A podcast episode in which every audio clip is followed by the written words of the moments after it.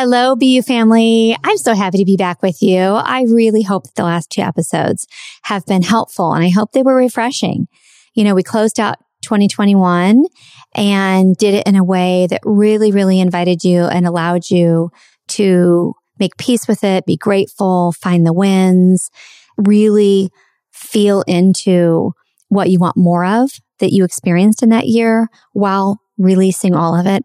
And then the following week, we looked at 2022 in a way that's not super popular, yet it's just so in sync with how we be on BU.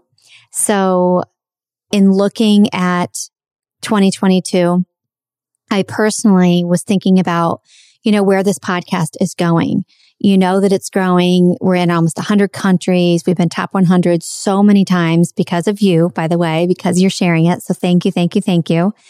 And so I want to keep doing what we're doing and I want to have more guests and do more interviews. And because of the success of the podcast, one, I'm more confident in asking people to be on, but I also have those numbers now to back up the podcast. So we're able to get people like you're about to hear from in today's episode. So I'm, I'm really looking forward to this coming year with you. We have so much planned for you.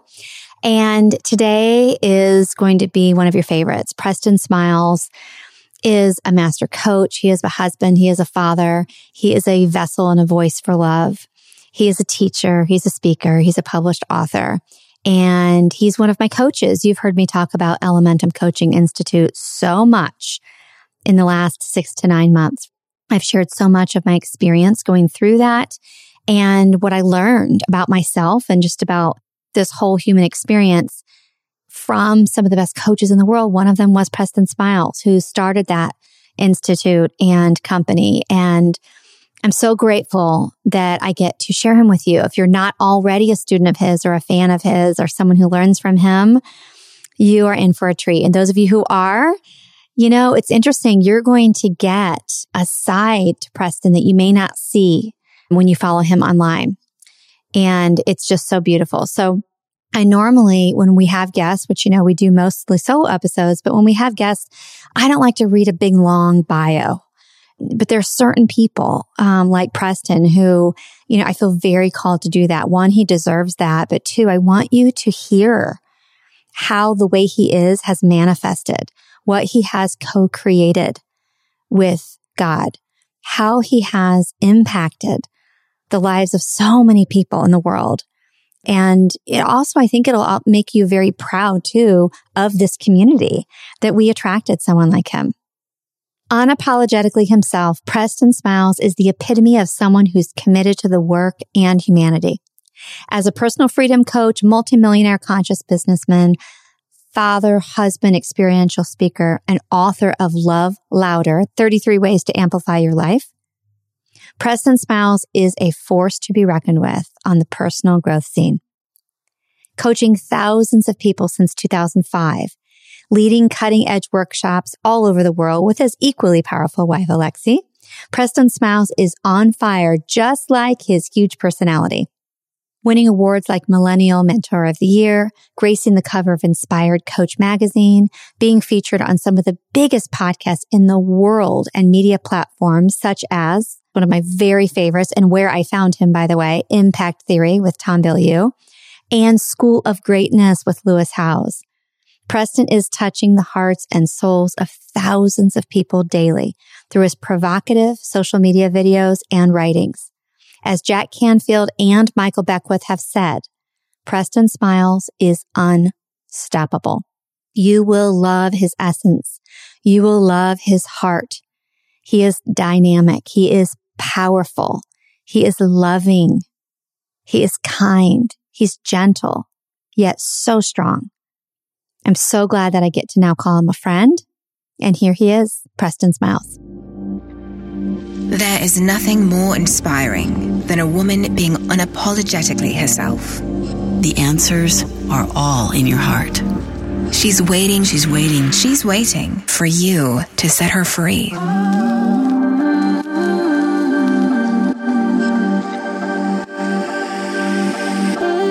Welcome to BU Podcast. I'm Jill Herman and I am so glad you're here. I was broke, insecure, and craved approval. But with grit, hustle, and sacrifice, I still built a successful multimillion dollar business. 10 years in, burnout, I slowed down and looked inward.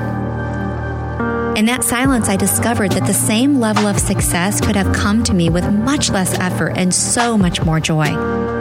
That's when I threw out the expectations of the world and chose to unbecome every single thing I thought I was supposed to be. And the real me was uncaged. It was far from easy. And in this podcast, I'll offer my entire journey as a roadmap so that if you're ready, you can finally be you.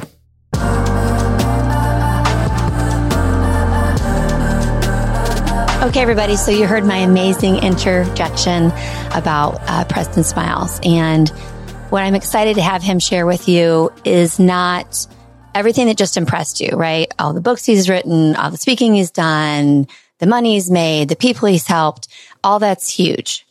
And what I love about Preston is that that does not define who he is. He's proud of it but does not define who he is. So here I am with Preston Smiles, my mentor, my new friend, someone I admire so much and I'm so grateful for. So Preston, will you share with all these women in, we're in almost a hundred countries, so many different women in different cultures, all feeling and experiencing the same thing. Will you share with them first, you know, who you are outside of all of your accomplishments? Blessings and blessings, everybody. First and foremost, I want to say thank you to you for showing up the way that you have.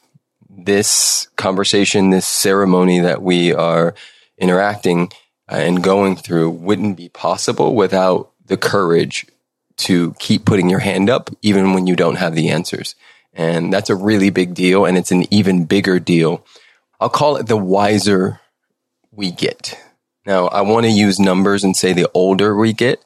And actually, I will. I will say that because I'm considered by a lot of people to be an elder, right? And there's a big difference between being an older and an elder. Mm.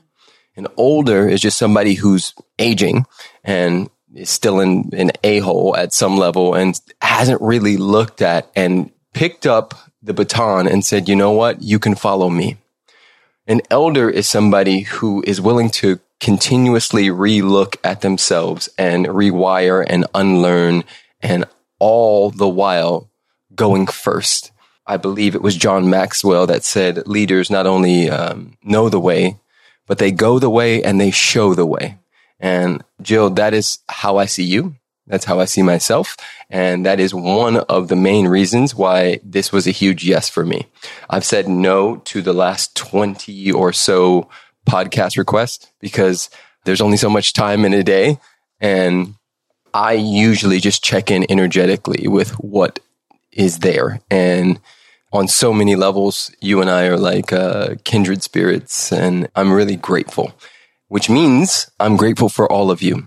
Anybody listening, wherever you are in the world, I just want you to know that we feel you, we see you, we appreciate you.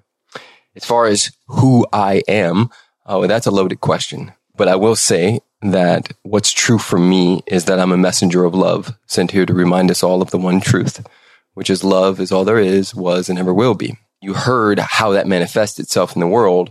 I'll say what's most important to me outside of my beautiful, amazing, crazy family, because I have four children under four.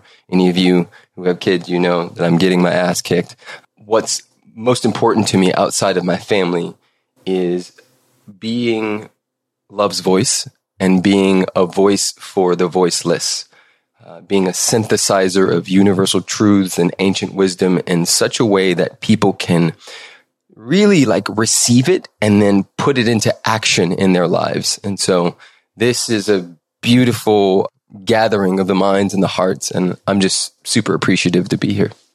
Thank you. As he was saying that, I got choked up and I was mouthing to him, I'm going to cry because I knew there were a lot of people who have probably asked for your time and do every single day. And the thing that I think you'll be happy to hear is that I wasn't surprised that you said yes, even though I don't know what the fuck I'm doing. I mean, I don't, but I believed you would say yes. And I felt confident asking you anyway. So as far as what you just said, for some people, it, it was like really deep, you know, your love's voice, your, how did that happen though? Like, how do you think it happened? I don't know if you even know how it happened, but how did that even happen? Because there are people who go through life. They want to make a difference. They want to help people. They're not just out for themselves, but it, it kind of stops at a certain point. How do you think this, where did this depth come from? I know it's God, but like, how do you think it like came through you just because it was supposed to and that was your role on earth? I mean, you had to say yes to it, right?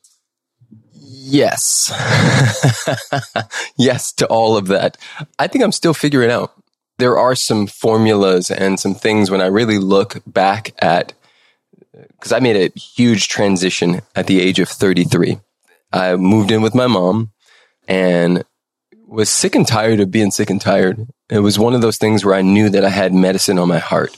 Uh, I knew that I had a soul calling. I didn't understand the exact GPS like coordinates, but I knew the direction. And I, I want to say this to anybody out there who, whether you're in your 50s or you're in your early 20s, wherever you are in this conversation, I want to remind you that direction is so much more important than speed. Uh, a lot of times we get ourselves in trouble because we're trying to race and get there fast. And knowing the general direction is what helped me continue to sort of unfold this beautiful onion that is me. And I was speaking to some of my family earlier today, actually, because we're in this Marco Polo group where I'm just getting to know my cousins and all of them. And I asked them a question that they were stumped by, and I answered it myself three weeks later, which is today. I just let them sit with this question. And I, I asked them, What is your understanding of God? And do you believe that it is predestined and already written, or do you believe that we're co creating? And how does that mechanism work? And today I shared with them that my truth is that God is an isness. It doesn't have personality traits like a human. It doesn't have genitals, um, so I don't call it a he or anything of that nature. And my understanding of it is it is always in always saying yes. And how we start the engine of that big yes is through our thoughts, our words, and our actions. Now, how our thoughts, words, and actions get formulated is through our programming. And about eight and a half years ago, I was sitting in a class while living at my mom's house, reading the book Science of Mind by Ernest Holmes.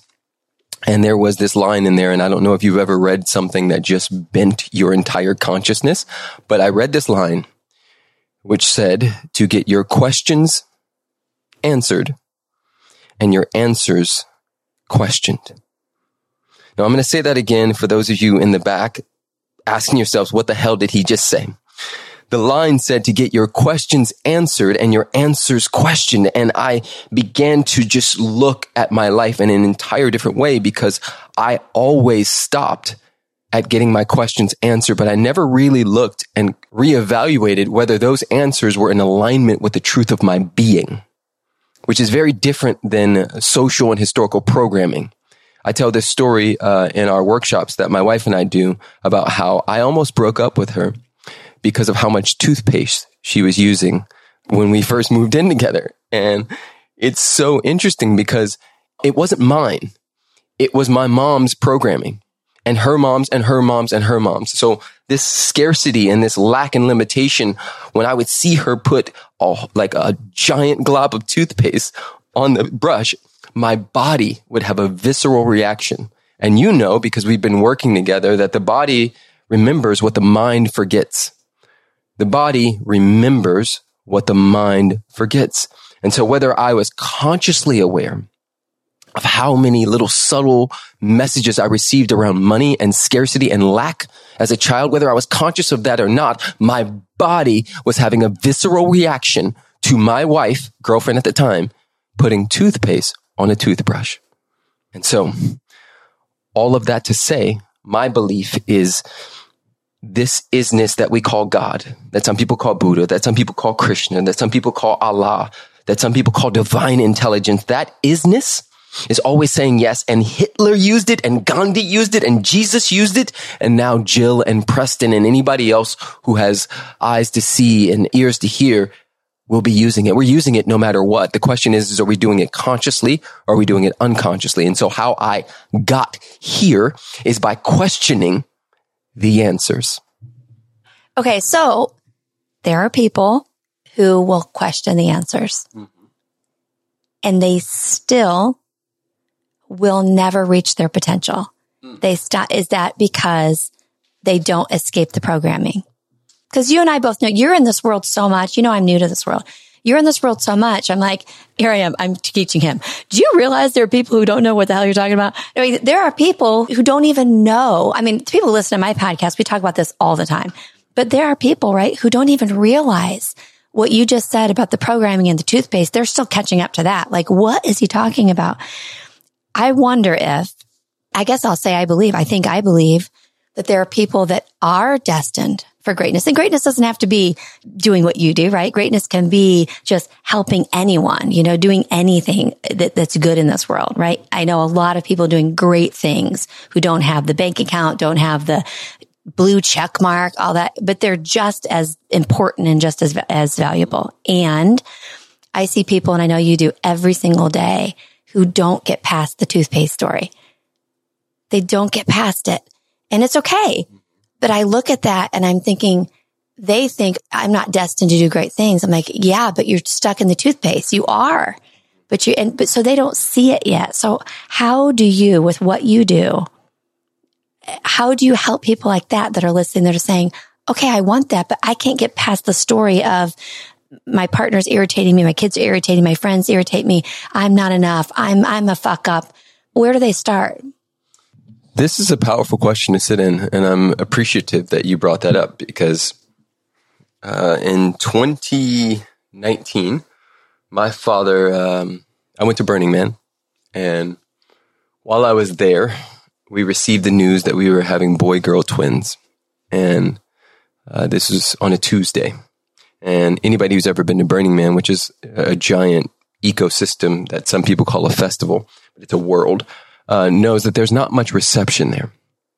And somehow, some way, I got a, a call came through that I missed from my dad saying that he had heard from Alexi, who was not there with me, that we're having twins and he was so happy.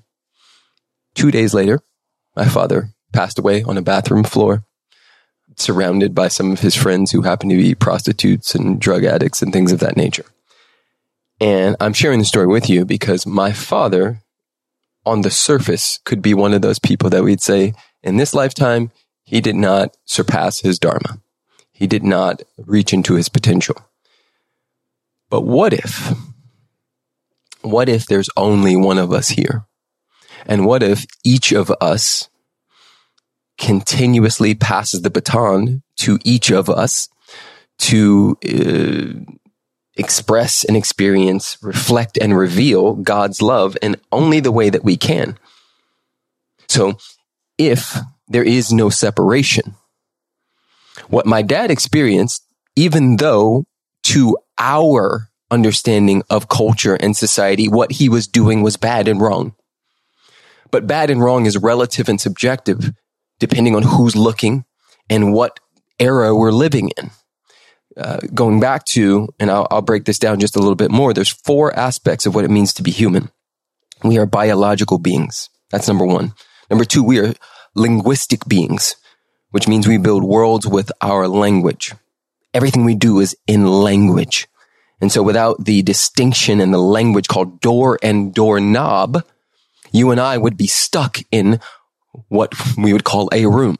But the moment we have the language for door and doorknob, opportunities open up. So that's number two. Number three, we are social and historical beings, which means we were born into beliefs and interpretations. Born into beliefs and interpretations. If you were born in Saudi Arabia, you may believe a certain thing. But if you were born in Australia, you may believe another. If you were born in the 1920s, you would believe that alcohol was illegal and bad and wrong. But if you were born in 1985, you would believe that it was perfectly fine.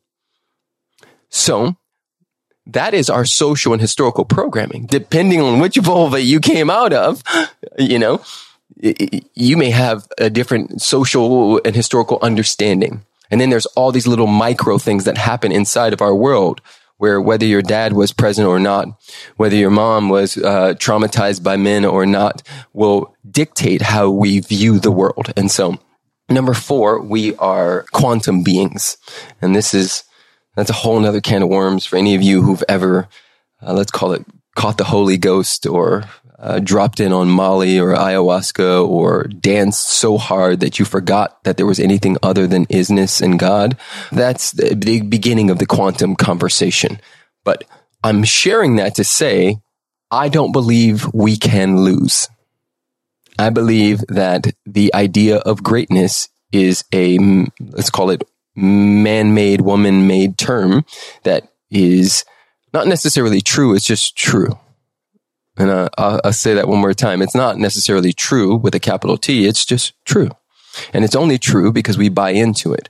I think there are there there are constructs. I have friends right now. I have a friend uh, who I grew up with who lives on the streets of LA, and every few months I'd go search the streets and find him and make sure he's okay and give him food. And I asked him once, you know, why don't you just move back in with your mom and get back on your feet? I'll I'll pay for it. I'll take care of you. And he said, it's too late for me, man. Um, he says, I don't want to mess my kids up anymore by, by trying and then not succeeding. And I believe he got that idea from the same place I got it because we grew up. I'd known him since I was five years old. There's an entire construct that says if you get good grades, if you do what mommy and daddy says is good, if you do what the church says is good, if you play great at sports, this is all this weird reward system where there is the haves and the have nots. And Elliot, my best friend as a child, and myself were a part of the have not crew. The difference between him and I is I had a father who spoke life into me. He didn't have that. And so while we were in special education and a part of these cliques and gangs and believing that we weren't good enough because we didn't fit into the standardized way that society says we should. There was this underlying current of like, okay, well, this is the end of my life. I'm destined to be a bum because I didn't get good grades because I didn't have a standardized brain. And so for me, I'm, I question the answers as well. And I look at that and even with my own children, doing my best to be led by them as well. Right? Cause that's, one of the things that I'm noticing is the, the urge to, to want to lead them, to tell them what's right and wrong. And there's just so much space for us to learn and grow from each other. And there is a involution that's causing an evolution that's causing a revolution, which is why we're even on this podcast of people waking up to the truth of their being, which means if you are here to play the Spanish guitar for the rest of your life, whether it's on a stage or on the side of a road, then so be it right? As long as we have food, water, shelter, which we have enough of on this planet. There's enough for everybody. And yet there's this greedy construct that we're, we're dismantling. And a part of the dismantling is to d- dismantle it within ourselves. It's interesting. While you were talking, I realized something about myself because when I said, you know, there are people that don't get past the toothpaste. They're stuck in the toothpaste. That's my programming wanting to save everybody because I, I don't judge that. I don't say that to sound good. I really don't judge it.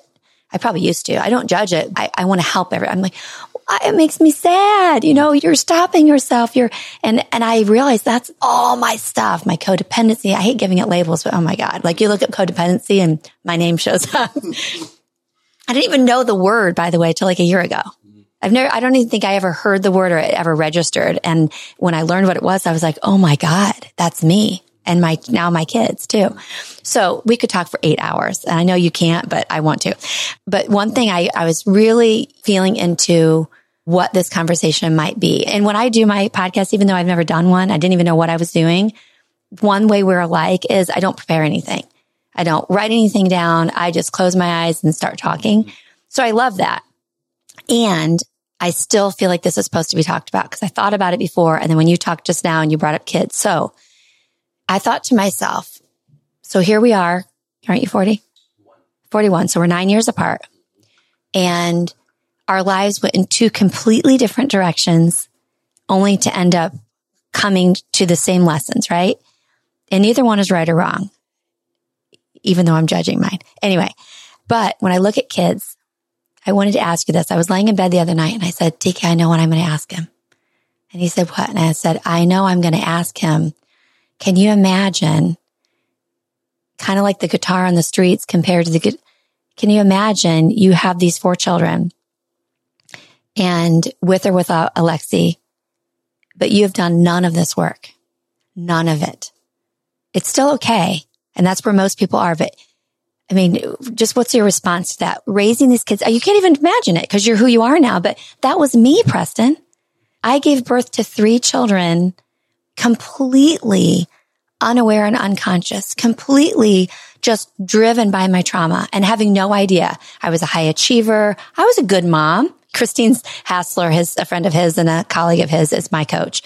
And, uh, just the other day we were talking and she's like, tell me all the ways that you are not your mother and that you're a great mom. And so I was listing these things and she goes, what about all the fucking work you've done on yourself? And I was like, oh, well, that's, oh, I didn't think about that. I was thinking about, I had birthday parties for my kids. I actually, I had parents who I love them so much, but I mean, they were so lost, so lost. I mean, I was in a sport. They didn't even know I was in the sport. I signed myself up. I walked myself. I got rides. We didn't have a car. I mean, you know, and I look at where my kids are now and yes, it's better, but all of the trauma from her mother and her mother and her and me came right through. And so I just thought about that. And like, I spent these years having these kids doing the best I could, exploding on them, Preston, screaming and yelling to the point where, I mean, it's still so hard for me. Like even talking about it, I just trying to forgive myself for that because I know better, but that's what was coming through. If my kids were sitting here they would tell you what a great mom I am. And they would also say, yeah, it was awful. I mean, I'm not saying it just for dramatic effect. Some moms, you know, it's like the girl who says, tries to say she's fat. So people, oh no, you look good. Okay. I've never been that girl. Like I'm saying this because it's true. I would scream sometimes where I look back now and my daughter who's 23 is like, mom, I, I wet my pants one time because you scared me so much. Anyway, so that's because I didn't know any of this. So we've got moms listening who, if they're listening to this podcast, they're aware but some of them have not done any quote unquote work. I've asked you like 10 questions in one because I tend to do that. So first starting with you, just the question about what do you think it would look like if you had these four children and you had done none of this work? You hadn't questioned any answers whatsoever. Well, before I even go into that, just thank you for your transparent share. I think you know this, but there's a big difference between transparency and vulnerability. I believe you can hurt me with certain information. It's vulnerable. Um, but when I am using certain information to uplift and teach and support others, it's transparency. And my experience of what you just shared was transparency. So thank you for that. I think it ultimately is and uh, will continue to be a gift. With that said, yeah, there's without, you know, attaching to right and wrong, good and bad, we know what would happen. I believe, and, and I didn't do that well in school per se, but I think it was Isaac Newton, who said an object in motion remains in motion until an equal or opposite force comes. So uh, if no equal or opposite force comes, then what's happening is my dad, his dad, his dad, his dad, and his dad just keep passing the same baton over and over and over again. And that trauma just keeps being replayed in the next generation and the next generation until somebody or something comes and knocks it off course and off track. Now, when I was 25 years young, I got a heart condition. I wouldn't be sitting here with you today and I probably wouldn't be experiencing the great fullness that I do every single day without that heart condition because it was scary enough that I didn't want to die. And so you don't mess with the heart. You can mess with everything else. You mess with the heart, that thing stops, you're gone. And so as a 25 year old, the cardiologist that I was seeing said, you're way too young to be in here. And from what I can see, there's two things going on. And he asked me these questions actually. He said, What are your stress levels like? And what's your diet like? And I didn't even understand what stress was. I just didn't understand it because I had been living from stress since 13 years old. From 13 to 25, I believed, and I'm still sort of pulling this out of my body, that it was my job to be the man in the house. My dad quit essentially at 13 on us or on life. And he decided that he would never work for the white man again and that screw this, screw that. And him cheating and his drug issues and losing all our houses and cars and all of that stuff had me believe that there was no space for anything other than me to take care of the family. And so from 13 to 25, I was so stressed out. And this beautiful man who didn't have a father himself followed me to college. And I remember there was a point where he had to sleep on the mattress that we found outside. We found a mattress outside and we put it in the living room. And this is my roommates. You know, I'm 20 years old and I quote unquote should be enjoying college. And here's my sort of strung out father sleeping on a mattress in my living room. And that level of stress every day, just wondering, hey, is this guy going to die? Is he going to overdose? I need to do really well and make it fast so that I can put him in rehab. Right. That was how I was thinking as a 17 year old, let alone a 20 year old, let alone a 23 year old. And so by the time I got to 25, with all of that just sitting on me, my body went and my heart went through these weird palpitations really fast and really slow, then really fast and really slow. And he essentially said, You're on a fast track to death if you don't switch these two things up. And I think it was two days later, my girlfriend at the time, her mother said, Hey, Preston, I know you don't read because of the dyslexia thing, but I just got this book by Jerry and Esther Hicks called Ask and It Is Given. And I just think you should just look. Now, at that time, I literally had no idea about any of this world.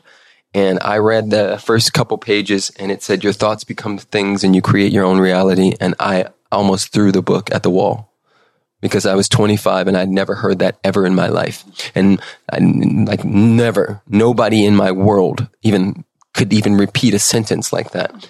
And I know I'm answering this in a backwards way, but just to jump to kids, I still think, and I say this often, it's impossible to block our children from the lessons they came here to get.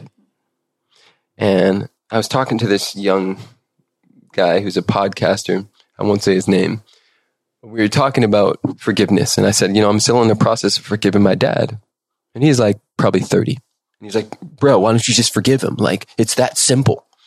And I was like, Um, here's the deal, bro in the grand scheme of things, I understand that my children don't belong to me. They came through me, but they don't belong to me. And yet there's this primal part of me that wants to protect them at all cost. And I'm aware that whatever lessons, whatever ass kickings they came here to get, whatever car accidents, whatever anything that is here for them to experience. I cannot block them from that at all. But what I can do is equip them with the best of me. What I can do is be a walking, talking, living demonstration of what it looks like to get off the ground, get back up, dust yourself off, open your heart again and enter the room. I can do that. And that will inevitably bleed off into them, their children, their children, and their children. And that's my job. That's the only part that I can really take care of. Okay. So when you just said, it's so, so interesting, isn't it? I was taking it a direction, which is the same direction of me wanting to rescue the world. When I just said to you, what, what would it have been like to raise kids not knowing what you know now? And you're like, it would have been okay. Mm-hmm. But that's still being transparent. That's still so hard for me to take in. I know it, but I'm not letting myself know it. Like, I think it's because I still have so much guilt over the years of raising my kids that way. It's like I'm looking through that lens of guilt and I can't quite, I know what you're saying, but I'm not ready to hear it. Does that make sense? Interesting. So a lot of the women who listen are moms. And I always tell them, if you never want to be a mom and you're not a mom, you have a mom. So we can talk about momming all the time. So when we look at our kids, when you said, I can't block them from whatever they're supposed to experience. Again, I know that's normal for you, but that's something that people listening right now are hearing it the way I am. Like, oh shit. I've heard it and I've even said that on this podcast, but I admit to them that I don't live that yet. I'm very honest with them. I don't live that. I know that, but I don't live it. I mean, I still every day have to remind myself, okay, they're not mine. They're not mine. They're not mine. Okay. Speaking of kids, something else that came to me, I think it was last night and again this morning that it's an uncomfortable question but I really want to ask you this. And I feel like I can tell I'm going to cry. So I know I need to ask you this. You're not the only black person I know, right? You know, there are people like that though. I have black friends, but there's a reason I'm asking you this. Okay. So I'm in a position where at 48, my 20 year old at the time daughter, who was really on a scary path, like really scary path. I hadn't spoken to her in months. She hadn't spoken to us in months. She's here to teach me a lot. Called me from a Walmart bathroom and said, mommy, I'm pregnant. And so we talked about all of her options. And, you know, I said, I'll respect whatever decision you make. Let's just talk about each of them. So we're clear. And then we invited her to come back home, to move back home with us.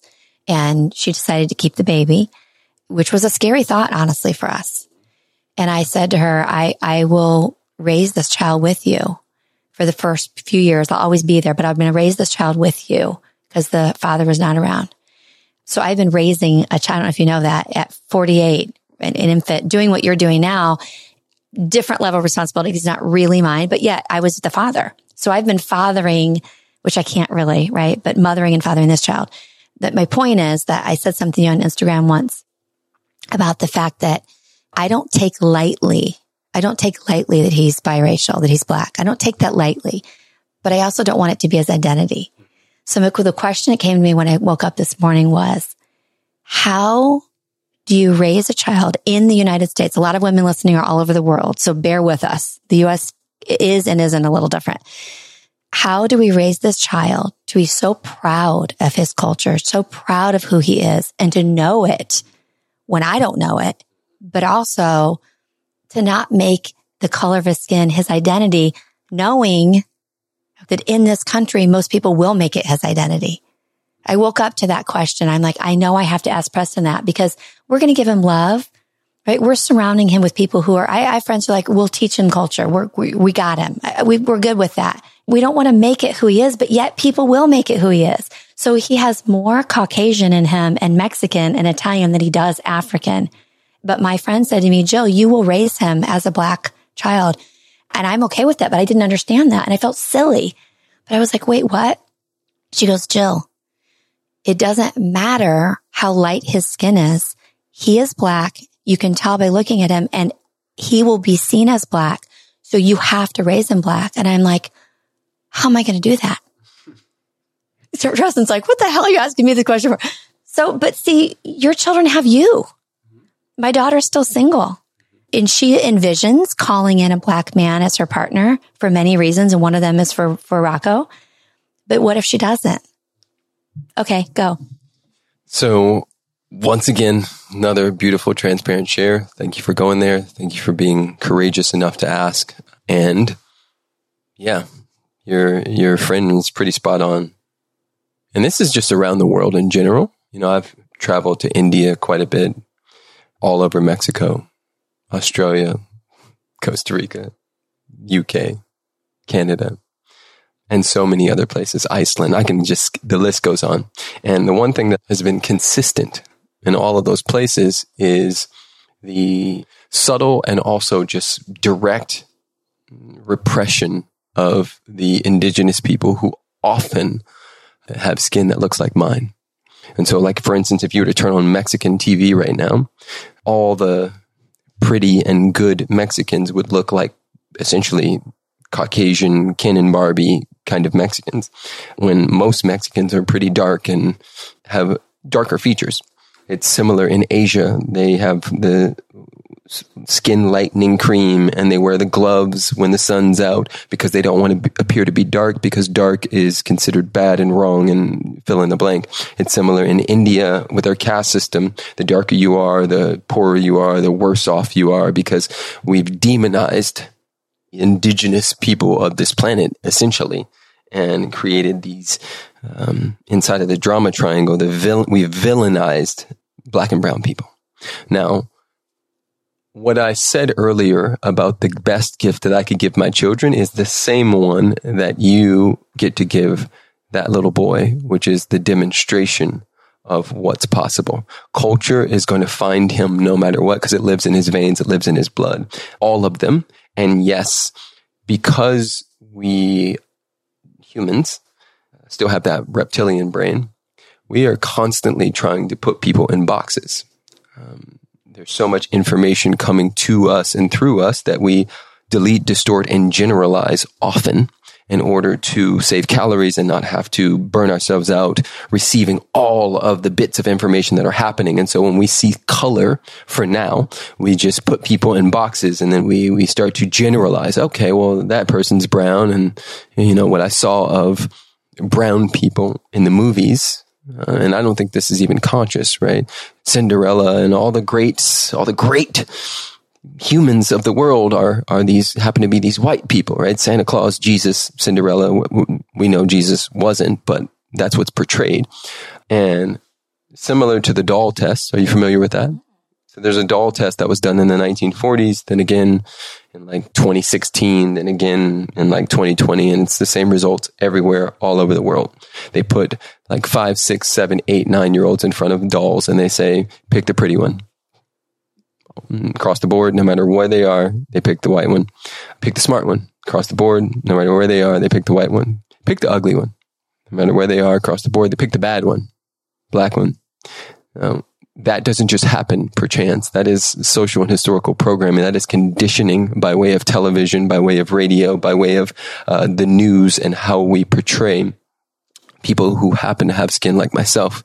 And so the best thing I believe anyone could do for somebody, a person of color who happens to have more melanin in their skin is to show them examples often of what's possible. That if you can't see it, you cannot be it. And uh, just like if I were to rearrange this this room that I'm standing in, the first thing I would have to have is a mental picture of what I want the room to look like. I can't grab that chair and move it over there unless I've already envisioned that chair being over there. And it's similar to all of us. One of the reasons why uh, I believe people experience success, however they deem it, is because they've envisioned and seen demonstrations of that very thing. Uh, it's one of the reasons why if someone's parent was abusive, sometimes they end up dating someone who's also abusive because they're just repeating the pattern because they think, walk, talk, and act like their parents because their parents were the demonstration of what's possible. And so, in short, show him, give him examples, put him in. This is one of the beautiful things about YouTube and things of that nature is this little boy can receive all kinds of programming instead of just one kind of programming. I hated myself as a nine year old. I fried my hair straight because I wanted to be good hair and for it to look like white people. I asked my mom for blue contacts, which she said no to, but I wanted pretty eyes. Now, where did that come from? Where did pretty eyes being blue eyes? Where did I get that signal as an eight and nine year old? That's a deep level of self hatred that I still have compassion for right now for that little boy inside of me. So I know we have to wrap soon, but how do you, and thank you for that. How do you see it? Maybe it's no different but I feel like it is that there's also another layer of, of complexity on top of it because he is mixed.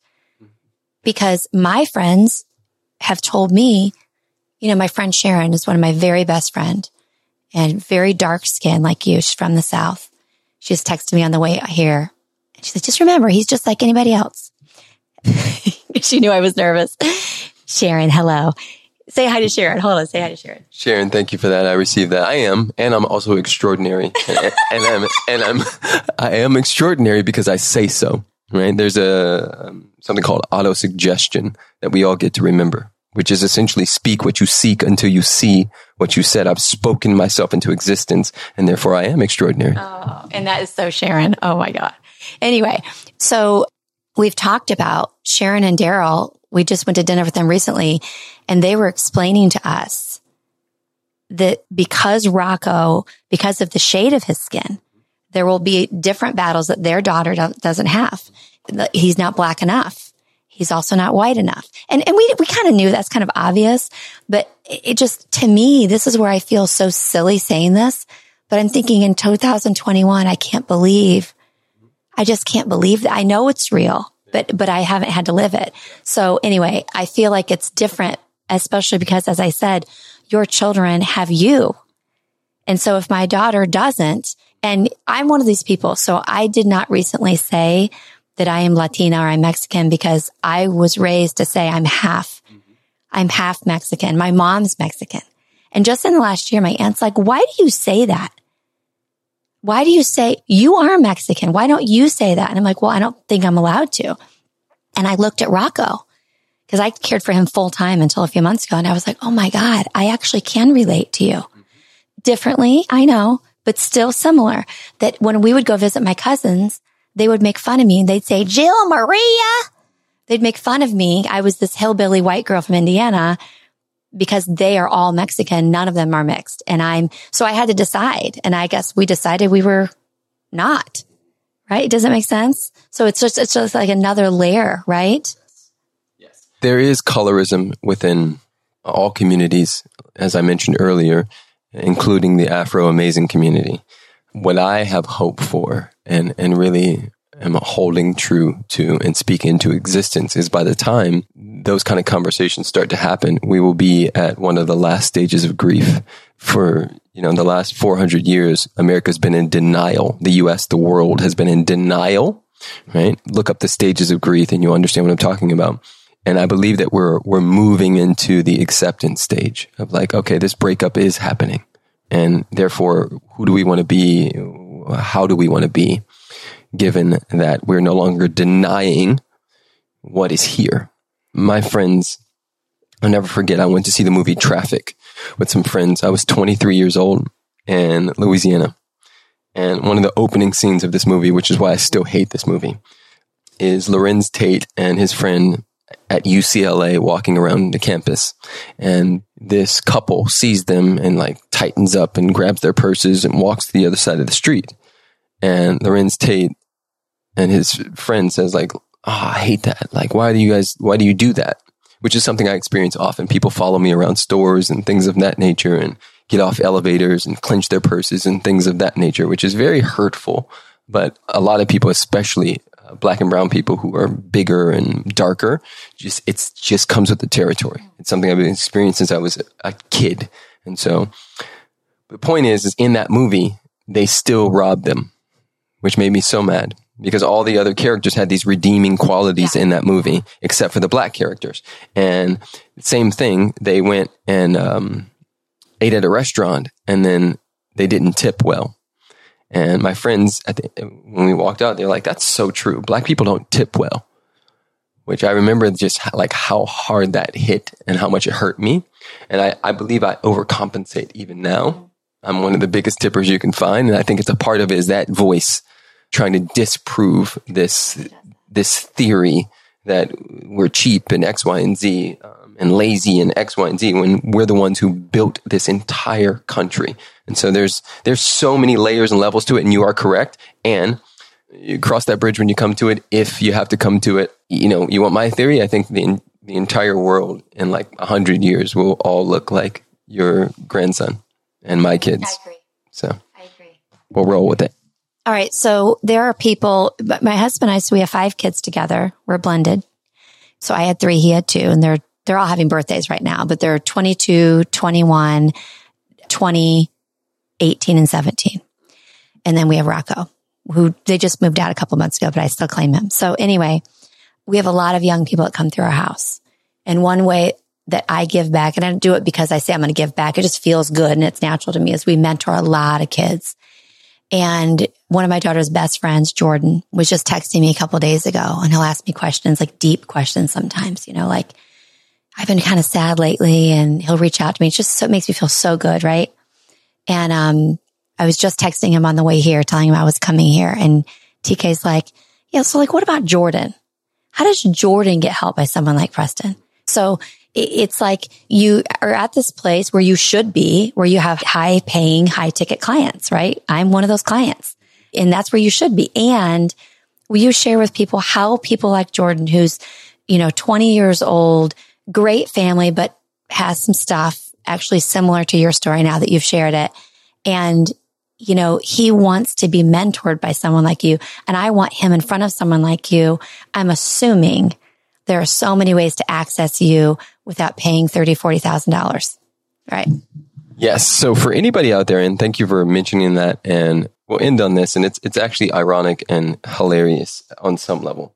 So for the last ten years, I've been saying that when I make it, and I'm doing quotes here for those of you who can't see me, um, I will semi retire uh, by the age of 45 and spend the rest of my time in life uh, working specifically with outcast, um, black sheeps of the family, rocks of the family, black and brown people on energetics, wealth dynamics, and just freeing themselves from the inside out. And I've been saying that for 10 years.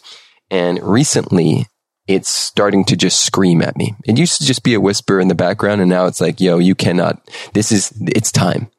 And so I'm actually this year in the process, this coming year in the process of creating something specifically for the, for the Jordans and people who, where it's extremely affordable and specifically for people who didn't grow up with these kinds of conversations. Now, the other piece is I put so much free content on YouTube and Instagram and things of that nature, and I make it very easy for people to learn and pick up things.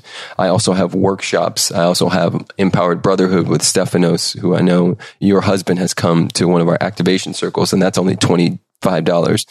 We are setting up a membership specifically for, for young men and older men, just basically 18 and up that will be a year long membership where we support and it's extremely affordable. This is not in any way about the money. We just want them to have buy in so that they show up for themselves. But yeah, you're, you are correct. There's a, a big gap and it's needed and necessary. And I know it, it's got my name on it. You could teach the same thing that I teach, but they wouldn't be able to receive it in that way because you don't look like me. And, and so I know that that's a part of why I manifested and, and Uh, incarnated in this beautiful skin suit. So thank you for sharing that. Thank you for asking. And just thank you for being you and thank you for showing up. What you're doing for those kids is nothing short of miraculous. It's exactly what I needed and wanted as a child, but could not find. And so the fact that you're doing that, that ripple, you will never see the end of. There, that giving that you are doing for those children, not just yours, but the ones that show up as well, you will never, ever be able to catch how far that ripple goes out and so thank you from the bottom of my heart. And thank you all for listening and receiving and being present for this amazing conversation. So would you like to say before we totally wrap about something about Elementum? Just so you know, here I am getting brownie points again. I have talked about Elementum more than anybody in Elementum. This group of women listening, they have heard me talk for six months about Elementum. One of the people who enrolled came through the podcast and so they've heard me go on and on about it. So I don't need to say a word, but I want them to hear you say, basically, I want you to back me up that this is different. It's, I can't quite say it because I wasn't a coach. So if I say this is different than other coaching programs, they're like, well, how the hell do you know that? Well, I know it because Preston says so, but how is this different? And also it's an endorsement for me because the content they're getting is because of what I, I just put myself through for six months. And that was not playing around, right? So Elementum is the one stop shop for coaching. I've been in this world for quite a while, um, more than 10 years. And there is nothing as comprehensive and as gangster and as beautiful and as loving and as deep. Most of these programs, just so you understand, avoid certain subjects because they don't want to be sued and they don't have the depth to go there.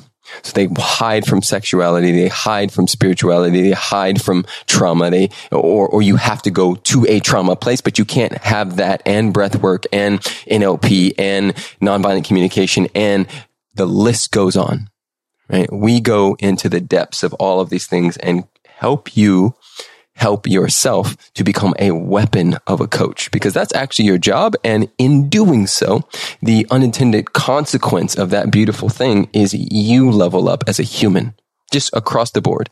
Um, you will walk away guaranteed a better, like a extremely present and activated human, let alone coach. And there's something that happens for any of you who are coaches out there when you are that weaponized. There's a confidence I get clients without even trying because they can feel it reverberating from me. There's a presence and a knowing and a deepness. And I think I'm pretty awesome. Between my wife, Alexi, Christine, and Steph, you're getting like literally four programs in one because each of us brings our own medicine And that's why it's so complete. So I would highly suggest if you're a coach and you're thinking about taking your business and your life to the next level, definitely jump in with us. Yeah. And, and also many of you are not coaches. I have had people message me saying you want to be a coach, right? To me, don't go anywhere else because I wasn't a coach. I really just did this because I trust Steph and he said, I really see you doing this.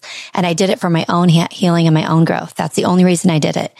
And if you're listening and you say, like, you like this content, you like what we talk about on here, you want to learn more of that. And then they come to me and they're like, can you? I'm like, no, I, I'm not your person. You can go do this. Talk about it's, it's, it is a personal development, spiritual, and I mean, it's everything in six months that will transform the lives of your kids and their kids and their kids. And I, it's the best gift I ever gave to my family is doing this. So thank you so much, Preston. You know how much I appreciate you and they know it. I've mentioned you before and I appreciate you saying yes and giving me this time and sharing yourself with them. And believe it or not, there are people that don't know who you are. I never told you this story, but I had never heard of you until Elementum. That's why you need to keep doing what you're doing. Isn't it crazy? You, I had no clue who you are. You are Alexi. I had never heard of you. I'd never seen you. And I go into Elementum. I'm like, God, he looks familiar. He sounds familiar.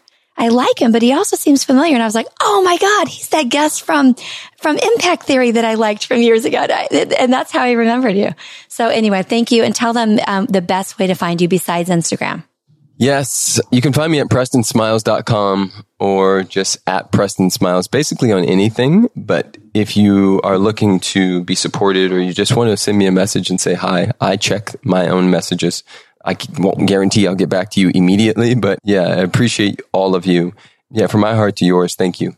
Just thank you for being such a powerhouse human. Thank you for getting back up. Thank you for opening your heart. Thank you for being receptive and willing to learn and grow that by itself is enough and a really big deal. Just truly, truly grateful. Thanks so much, everybody.